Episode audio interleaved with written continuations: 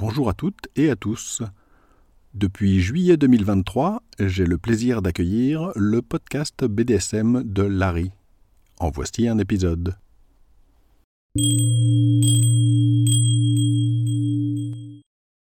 Bonjour et bienvenue sur le podcast BDSM de Larry. Je suis Larry. Ceci est le vingtième épisode. Dans cet épisode, je vais parler d'un mythe, le mythe que le BDSM est réservé aux riches. Première partie, pourquoi parler de ce sujet? Je l'ai déjà dit dans un épisode précédent sur les mythes, mais tout ce qui est mythe, idées fausses, préjugés nocifs sur le BDSM, tout ça, ça a de grosses conséquences sur les gens qui voudraient faire du BDSM et sur les gens qui font du BDSM. Ce genre de choses, ça peut, d'une part, empêcher les personnes qui voudraient débuter de se lancer, parce que ça leur met dans la tête des images négatives, ça peut les décourager, ça peut les faire hésiter, alors que c'est déjà suffisamment difficile comme ça, sans avoir de mythes et de préjugés à combattre. Un deuxième point évidemment, ce sont les personnes qui en font déjà, c'est désagréable d'entendre sans arrêt des choses négatives. Enfin bref, d'avoir toujours comme ça une espèce de mauvaise ambiance autour de soi, c'est très désagréable, et ça rend aussi la communication très difficile avec par exemple sa famille, parfois même dans son propre couple, et ne parlons pas des autres personnes à l'extérieur. Ensuite, vous avez évidemment les énormes conséquences qui sont en général totalement sous-estimées ou auxquelles les gens ne pensent pas, d'avoir ce genre d'idées qui sont propagées chez les médecins d'abord. Il y a un historique extrêmement fort, extrêmement nocif, hein, avec notamment l'idée que le BDSM est une maladie mentale, chose qui commence seulement maintenant à disparaître très lentement. Vous avez de gros problèmes aussi avec la justice, il y a beaucoup de gens qui affrontent des problèmes euh, quand ils sont confrontés à la justice, par exemple pour un divorce. Vous pouvez avoir des gros problèmes à ce niveau-là, ça peut être utilisé contre vous. Il y a eu des cas extrêmes où des gens, par exemple, se sont vus retirer leurs enfants parce qu'ils faisaient du BDSM, ce genre de choses complètement folles. Et tout simplement, eh bien, vous avez tout ce qui est les administrations au sens large, c'est-à-dire, euh, si jamais ça se sait que vous faites du BDSM, eh bien, même de nos jours, il y a un risque non négligeable d'avoir une forme de discrimination, carrément de l'ostracisme dans les pires cas. Et peut-être que vous ne le saviez pas, mais dans certains pays, ce genre de choses sont plus ou moins illégales, et en tout cas un certain nombre de pratiques sont illégales. Et pas seulement dans les pays qui sont très fortement anti-sexe. Hein. Même dans des pays européens général on présume être relativement moderne en matière de sexualité, eh ben il y a pas mal de problèmes encore avec tout ce qui touche au BDSM, parce qu'en réalité il n'y a pas vraiment de pays qui soit totalement ouvert sur la sexualité. Ceux qui prétendent l'être, en général, il n'y a pas besoin de creuser très fort pour trouver de vrais problèmes. En résumé, tout ce qui est mythe, idées fausses, etc. sur le BDSM, eh ben ça porte beaucoup plus de préjudice qu'on ne l'imagine souvent. En plus de ça, ce qui est assez paradoxal, c'est que toutes ces idées fausses qui sont toutes plus ou moins ridicules, parfois à des degrés complètement délirants, c'est absolument stupéfiant que des gens puissent croire des stupidités pareilles, eh bien tout ça, ça continue, ça persiste dans l'imaginaire collectif et puis dans les médias, etc. Alors que le BDSM, on le sait de nos jours, hein. en fait on le savait depuis assez longtemps, mais ça a vraiment commencé à se propager que depuis pas si longtemps que ça, c'est que le BDSM c'est quelque chose de très répandu. J'ai déjà fait un épisode complet dédié juste à ça, donc c'est super bizarre en fait quand on y réfléchit qu'il y ait autant de préjugés dessus. Maintenant, vous allez me dire, quand on voit tous les préjugés qui existent sur la sexualité au sens large, le sexe, même quand on parle de choses tout à fait banales que fait à peu près tout le monde, même sur ça, il y a des tas de préjugés, d'idées fausses et d'idées bizarres. Donc c'est pas finalement si surprenant que quelque chose qui est un tout petit peu moins connu et qui a été pendant très longtemps plus ou moins tabou et dont il était difficile de parler ouvertement, subisse aussi énormément de préjugés de nos jours. C'est pas vraiment surprenant finalement quand on y réfléchit, mais quand même, c'est bizarre euh, d'en arriver à ce genre de situation. Et je me répète, hein, mais à titre personnel, j'ai beaucoup souffert de ce genre de choses quand j'étais jeune. Ça a eu un impact absolument énorme sur moi, vous pouvez pas imaginer probablement, à moins que vous ayez mon âge ou plus. Moi j'ai 52 ans. Si vous êtes très jeune et que vous avez dans la vingtaine par exemple, probablement que vous pouvez pas réaliser le degré de problème que j'ai pu rencontrer quand j'étais moi à la vingtaine ou dans ces eaux-là. Tout ça pour dire donc que tous ces mythes ont de vrais impacts négatifs forts, bien plus forts qu'on ne le soupçonne en général. C'est pour ça que j'insiste dessus, que je les combats depuis des années maintenant, et que je les dénonce encore et encore et encore. C'est vraiment un sujet important. Deuxième partie, l'origine du mythe. Quand on parle de mythe, il y a toujours une origine et des personnes qui le propagent plus ou moins. Dans le cas du mythe que le BDSM est réservé aux riches, avec par exemple des idées que c'est uniquement réservé aux entre guillemets bourgeois ou à des personnes qui ont des châteaux, ce genre de choses, je pense que la source profonde de ce mythe-là, c'est tout d'abord tout simplement qu'il y a toujours eu, et il y a encore de nos jours, énormément de mythes et de délires, il n'y a pas d'autres mots, ce sont des délires, plus ou moins ridicules sur les riches entre guillemets. Quand on parle des riches entre guillemets, il y a toujours une espèce de fantasme. On n'est pas vraiment sûr exactement de qu'est-ce que c'est qu'on entend par les riches, c'est un peu flou, et tout ce qui est un peu flou comme ça, ça permet un peu de jouer un peu le bouc émissaire, ou du moins d'inventer pas mal de choses sur lesquelles on peut envoyer, projeter tout un tas d'idées fausses, et qui servent un petit peu de repoussoir quand même. Hein. En plus, il y a un certain nombre d'envies, etc. Bon, qui se comprennent, hein, dans le cas de l'argent évidemment, c'est pas très difficile à comprendre.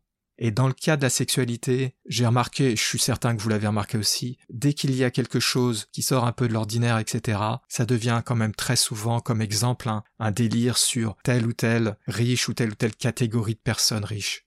Parfois, évidemment, c'est à la suite d'une affaire qui est scandaleuse plus ou moins, qui est révélée, mais même de façon générale, je pense que le fantasme un peu sous-jacent qui accompagne toujours cette richesse, etc. Et surtout quand on parle de sexualité, je pense que c'est là la plus grande origine de ce mythe-ci. Donc ce genre d'idées, évidemment, sont très présentes hein, dans l'esprit du grand public, mais elles sont aussi beaucoup, et ça vous l'avez forcément remarqué, elles sont beaucoup propagées par les médias.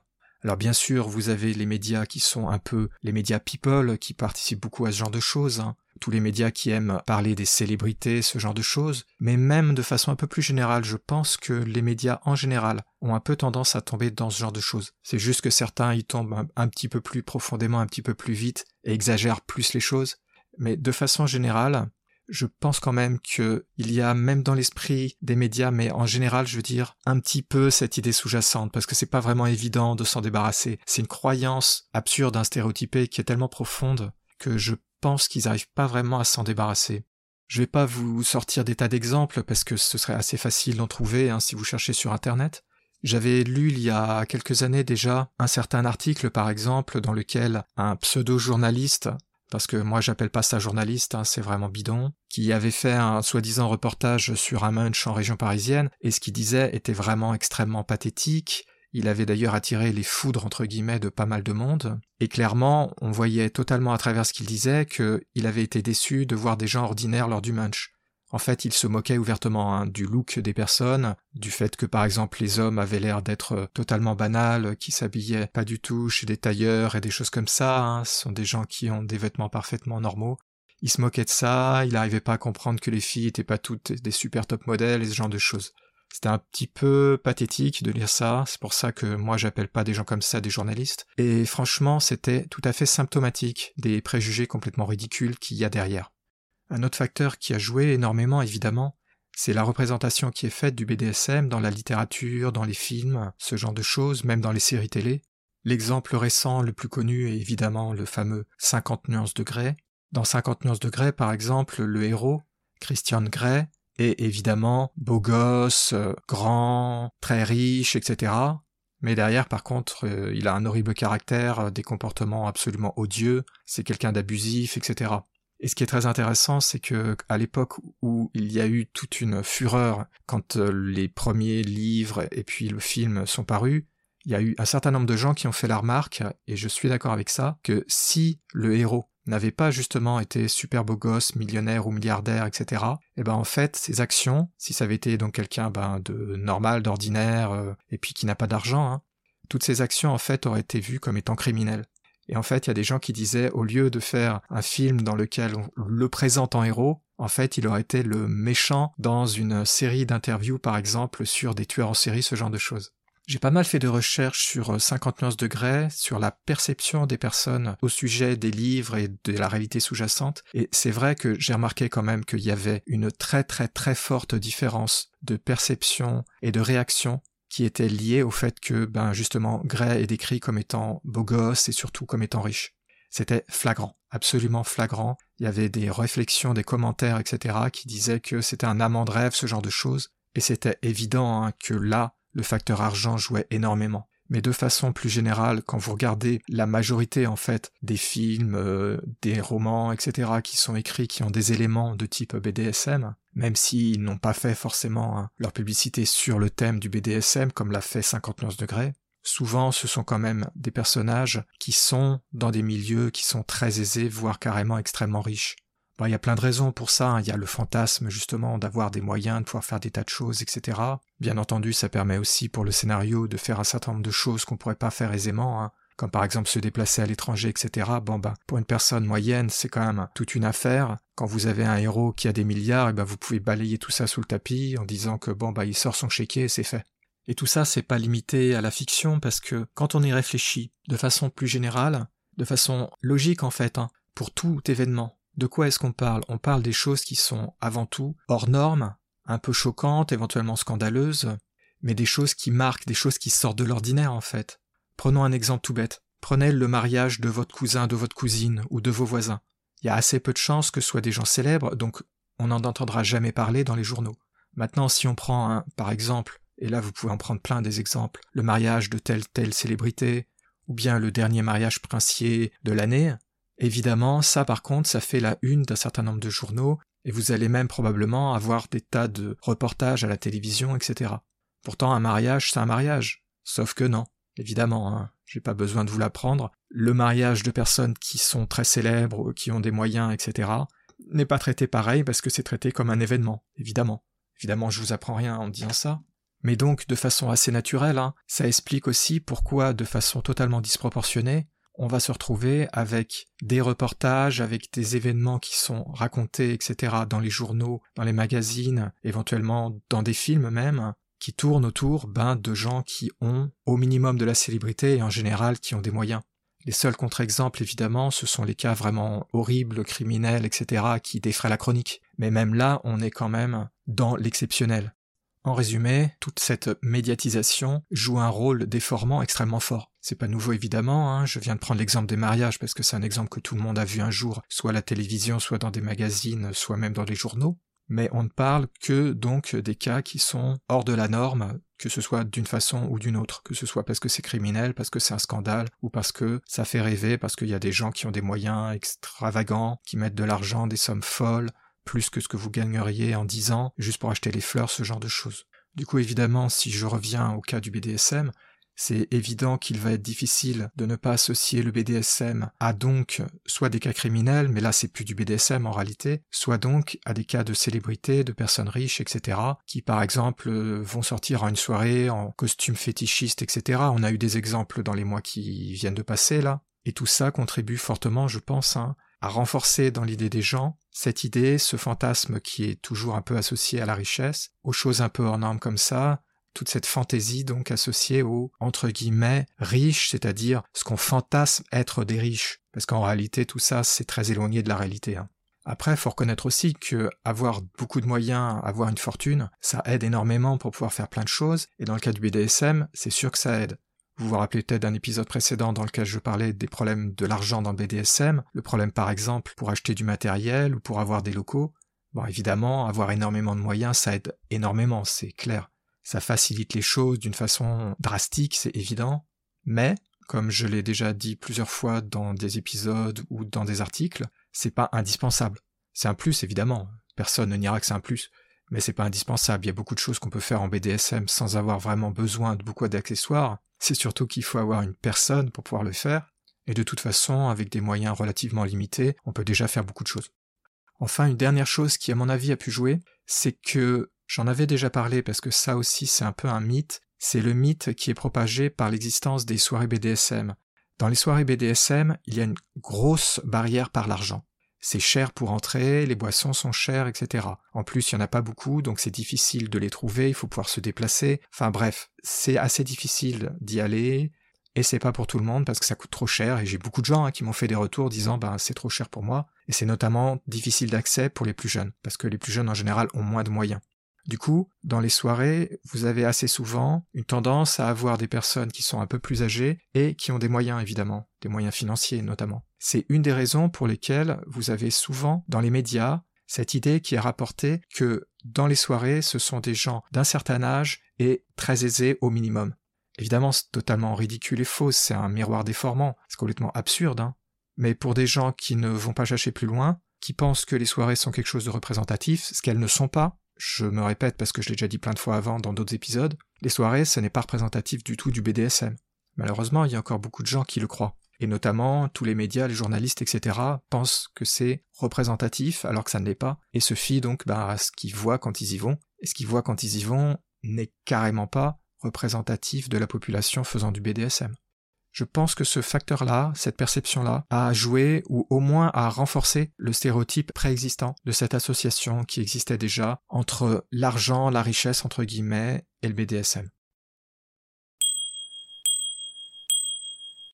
Troisième partie, la réalité. Évidemment, si j'ai annoncé que tout ça c'était un mythe, ça veut dire que derrière la réalité est totalement différente.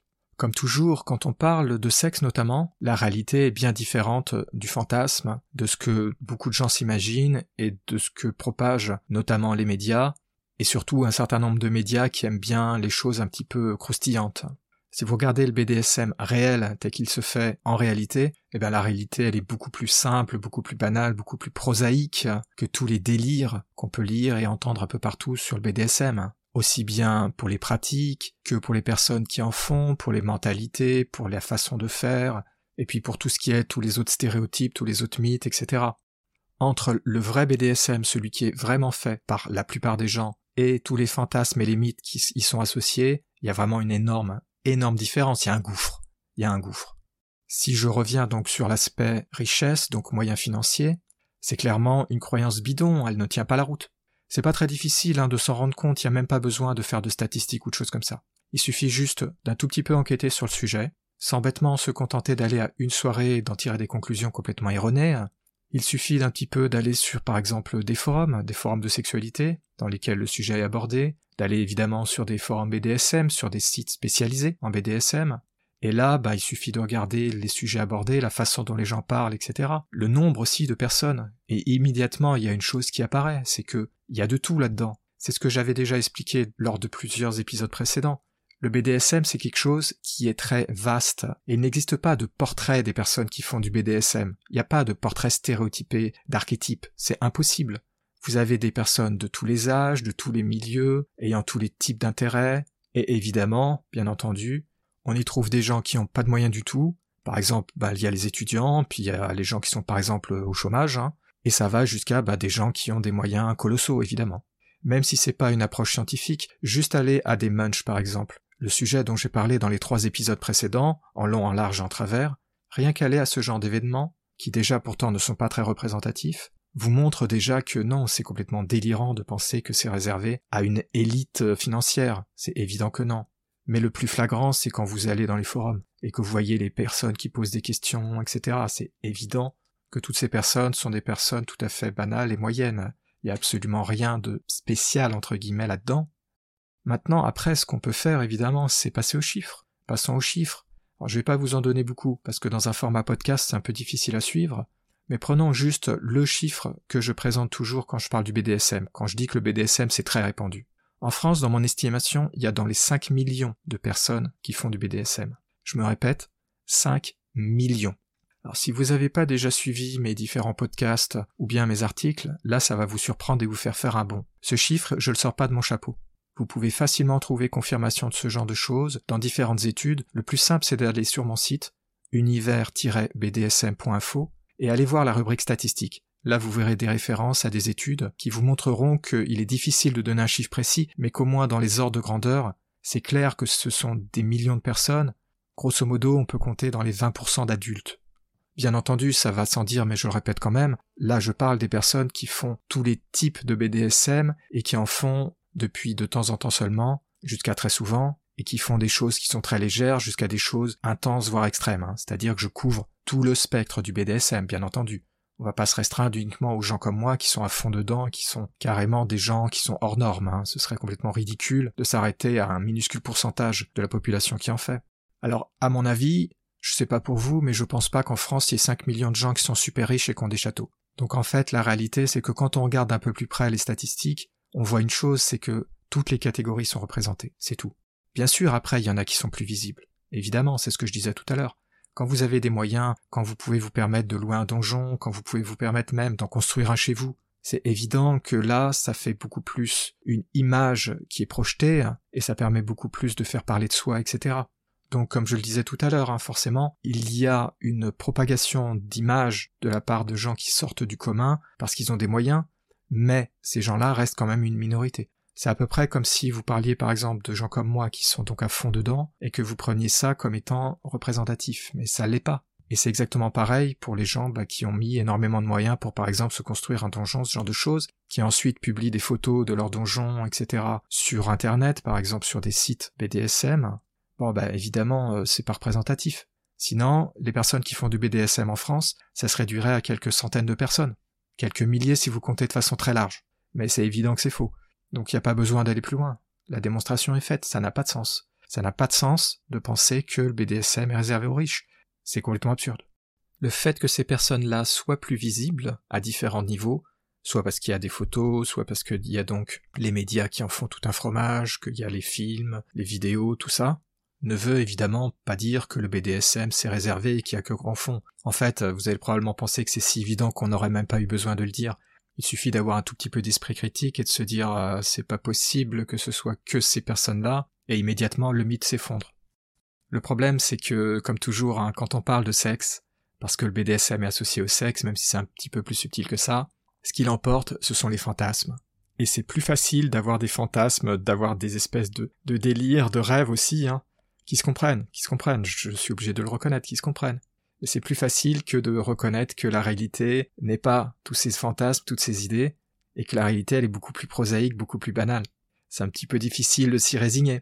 Donc je pense qu'à cause de ça, et puis à cause de tout ce qui est tous les tabous au sens large du terme hein, qui tournent autour du sexe, le refus en fait d'aller chercher au-delà, d'aller voir la vérité tout simplement. Hein. La chose que moi j'essaye de présenter, la vérité, eh ben c'est pas pour demain parce que ben la plupart des gens ne sont pas vraiment intéressés en réalité. Bref, j'ai comme l'impression que ce mythe-là, il va vraiment avoir la vie dure.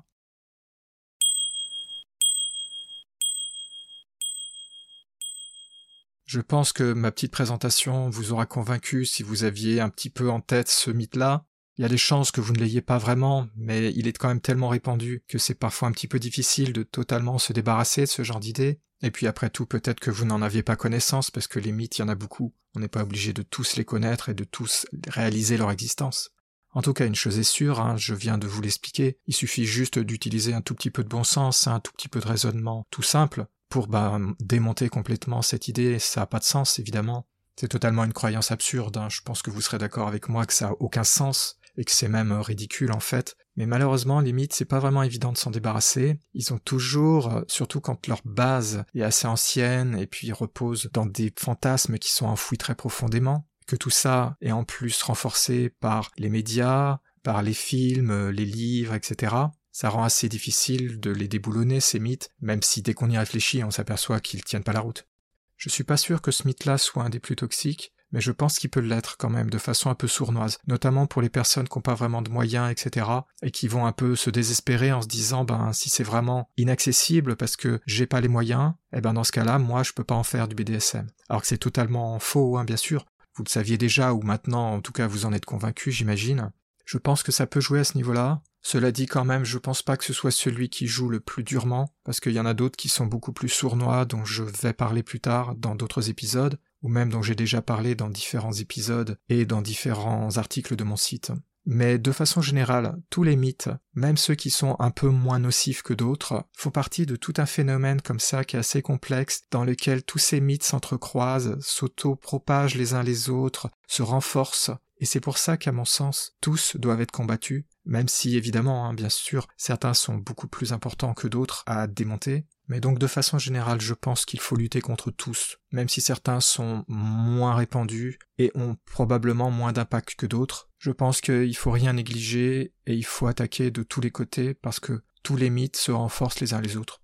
En tout cas, comme je l'ai dit tout à l'heure, le mythe des riches qui font du BDSM dans leur château, je crois qu'il va pas s'éteindre demain. En plus, ça fait rêver, donc évidemment, ça va contribuer à maintenir en vie ce genre d'idées, de croyances, même si elles sont totalement déconnectées de la réalité. Mais une chose est sûre, même si vous en faites pas partie de ces riches mythiques, entre guillemets, Ça ne doit pas vous empêcher pour autant d'en faire du BDSM, il n'y a absolument rien qui doit vous empêcher à ce niveau-là d'en faire si vous le désirez, donc ne vous privez pas, allez-y.